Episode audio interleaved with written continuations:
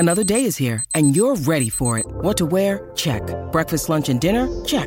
Planning for what's next and how to save for it? That's where Bank of America can help. For your financial to-dos, Bank of America has experts ready to help get you closer to your goals. Get started at one of our local financial centers or 24/7 in our mobile banking app. Find a location near you at bankofamerica.com/talktous. What would you like the power to do? Mobile banking requires downloading the app and is only available for select devices. Message and data rates may apply. Bank of America N.A., member FDIC. Nebraska Public Media Sports brings you live coverage of the girls and boys NSAA High School Soccer Championships from Morrison Stadium at Creighton University. Monday, May 13th, see Class B girls at 8:30 p.m. Central and Class A girls at 8 p.m. Central on Nebraska Public Media. When you need mealtime inspiration, it's worth shopping Kroger, where you'll find over 30,000 mouthwatering choices that excite your inner foodie. And no matter what tasty choice you make, you'll enjoy our everyday low prices, plus extra ways to save, like digital coupons worth over $600 each week. You can also save up to $1 off per gallon at the pump with fuel points. More savings and more inspiring flavors make shopping Kroger worth it every time. Kroger, fresh for everyone. Fuel restrictions apply.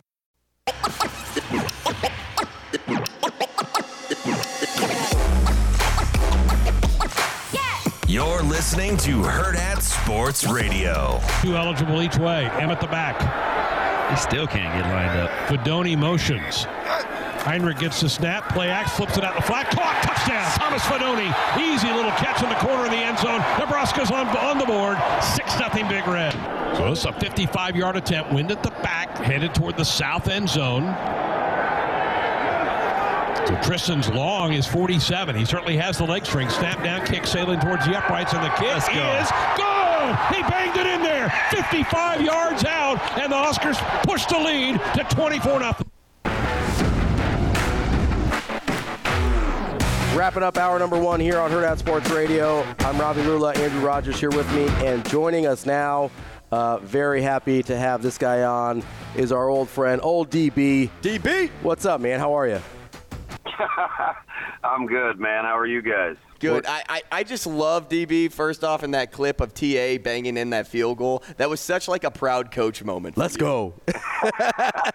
You know, it's just interesting. I was telling anybody that would listen, like the last couple of weeks, you kind of got a chance to be around him. You guys watch a ton. And, you know, he got his mechanics back after he wasn't feeling very good. He was kind of overcompensating for an injury.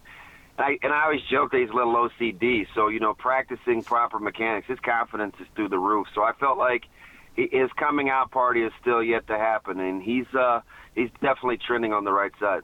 DB, let's stick with that proud coach moment here. I know you guys have a huge matchup with Westside tonight, Westside and Bellevue West.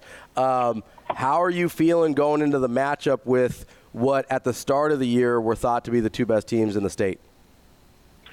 You know, I'm excited. You know, you guys know me, man. I'm a total empath, which means, you know, I feel. I go by feel. I can smell BS.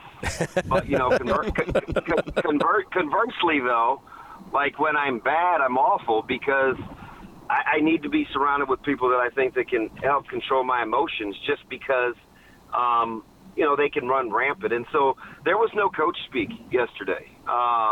You know, I got to talk last. Westside's family's going through kind of an emotional time with the loss of a loved one. And so I spoke yesterday to our defense, and I told them, I said, listen, all bets are off for tomorrow on how I'll feel, what our message is. I'm not going to sit here and tell you that this is just another game because it's not. You know, it'd be cool to go Nick Sirianni and say, hey, you know what, we get up for Dallas, the same as Washington, or, you know, what do I tell our fans if we land it? Listen, I get it, right? But it's the playoffs, and it's the quarterfinals, and it's not just another game. And, oh, by the way, it just so happens to be Bellevue West. So, no, I wouldn't say no love lost there. It's a friendly rivalry. People know I get along with Coach Huffman really well. I saw him a couple weeks ago down in Lincoln with his son when he was taking in the Nebraska football game as a fan. And so, you know, they wanted to play us, and they were looking forward to it. And I didn't feel like we got our respect the first time around. You know, we heard a lot of the injuries, excuses, and who was hurt and who wasn't, and you know, sometimes it's just personal. And I think our guys understand that. They're well aware of that. Some guys get the benefit of the doubt when they don't have all their guys, and some guys don't get any credit because they do have their guys. So don't think that that's the storyline, and we're not hiding behind it, and we're going to embrace it and know that it's just one more step to get to where we're trying to be to defend this title. DB, talent on both sides, but the game control that Westside showed the first time around kind of makes this matchup still seem lopsided. How do the boys avoid a slow start and underestimation of the opponent here? Well, that's a great question, and you know what we've done is the misnomer about Coach Huffman is that it's this aerial high-flying attack, but he does a really good job of self-scouting. They're about as even-handed as it gets. They're probably 50 and some change, 49 and some change run to pass. So for us, it's status quo. We got to stop the run, right? We know we're going to get inside zone. We're going to get a sprinkle of jet. We're going to get a little outside zone. When they go empty, they want to run QB power. And so we got to shut down the QB run game. They found a little bit with that last time around when we went to some of our different packages. So, like, we'll stay fresh in terms of trying to stop the run. We've been good against it all year. We got a defensive line where it isn't real star-studded, right? I mean, not a ton of Power 5, Group of 5, any 5 offers. We just have some blue-collar dogs that go to work and they take that kind of stuff personal. So we got to stop the run. And as you guys know, and I'm sure Bellevue West knows and Coach Huffman knows, we're always going to have something that we haven't shown before defensively for these guys. And we got a couple of things that we feel really excited about that our guys kind of rallied behind the install on Sunday and Monday. So we're gonna try to do what we do, knowing full well that they've got some monsters, right? They've got DK and Goff is running the ball well, and you know they've got their I don't know, I think they're the triplets for media's sake, but they've got the duo outside and they got Goodwater and Whaley inside. So we got to play football. We won't be. There's no lack of dialed in. It's Bellevue West and it's the quarterfinals. And it's funny, you know, everybody always talks about our defense against their offense. But our offense is pretty explosive. They're going to have to figure out a way to stop us, too. So, I mean, I get it. I always joke tongue-in-cheek. If you look at the rosters on paper, they're supposed to have some pretty good players, too. So let's line up and play it. Yeah, you mentioned your offense. You're only averaging 49.7 points per game this year. So, I mean, I don't know if that's good or not, but DB, you mentioned, you know, it seems to be this weird narrative that, like, Westside is just more talented than everyone else. And you mentioned kind of your D-line. Correct me if I'm wrong here. You don't have a single D1 offer in your front seven on defense. Nope. And you don't have a single D1 offer on your offensive line. Not one. And somehow, though, the narrative gets spun that you guys have all the talent and Bellevue West is just – you know, they've got a couple skill guys, but Westside is just so much more talented. I guess, does that bother you at all? I mean, at the end of the day, Bellevue West is at least as talented as you guys, right? Yeah. It drives me up the wall. It drives me up the wall because, you know, there's a ton of misnomers, right? We got four guys that are out of district. Two came with their coach. One came from Papio, and one was kicked out of school, and nobody wanted him. So the narrative that this is like transfer high, it's laughable. But we like it because we know that this is about family. Mm-hmm. This is about a community of schools. It's not. We don't call it Westside Public Schools. We call it Westside Community Schools because it's for the community. When there's articles in the paper with the World Herald and Jalen Lloyd and Tristan Alvano, and he says, hey, you know what, it felt a lot like Westside. It's a family here. See, that's what you get when you get here. So we rally around that. You could make the case our two most impactful defenders, R.J. Eckhart, Ryan, and Bo Ryan. R.J.'s probably going to go to Hastings. Bo's not sure if he's playing football.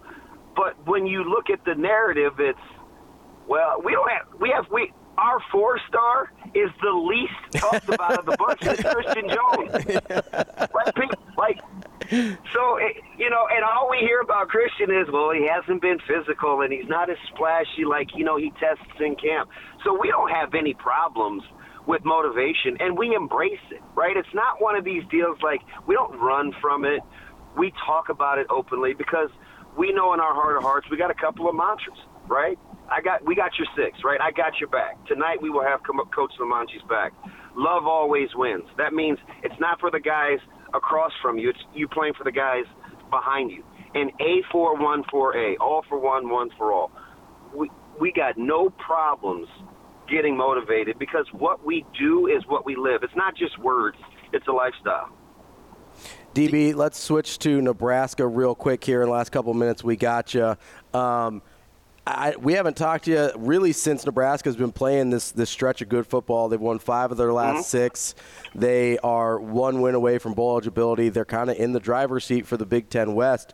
What have you seen that's changed from the rough start to the season where they go 0-2, or has anything changed and the process has just played out the way it's supposed to?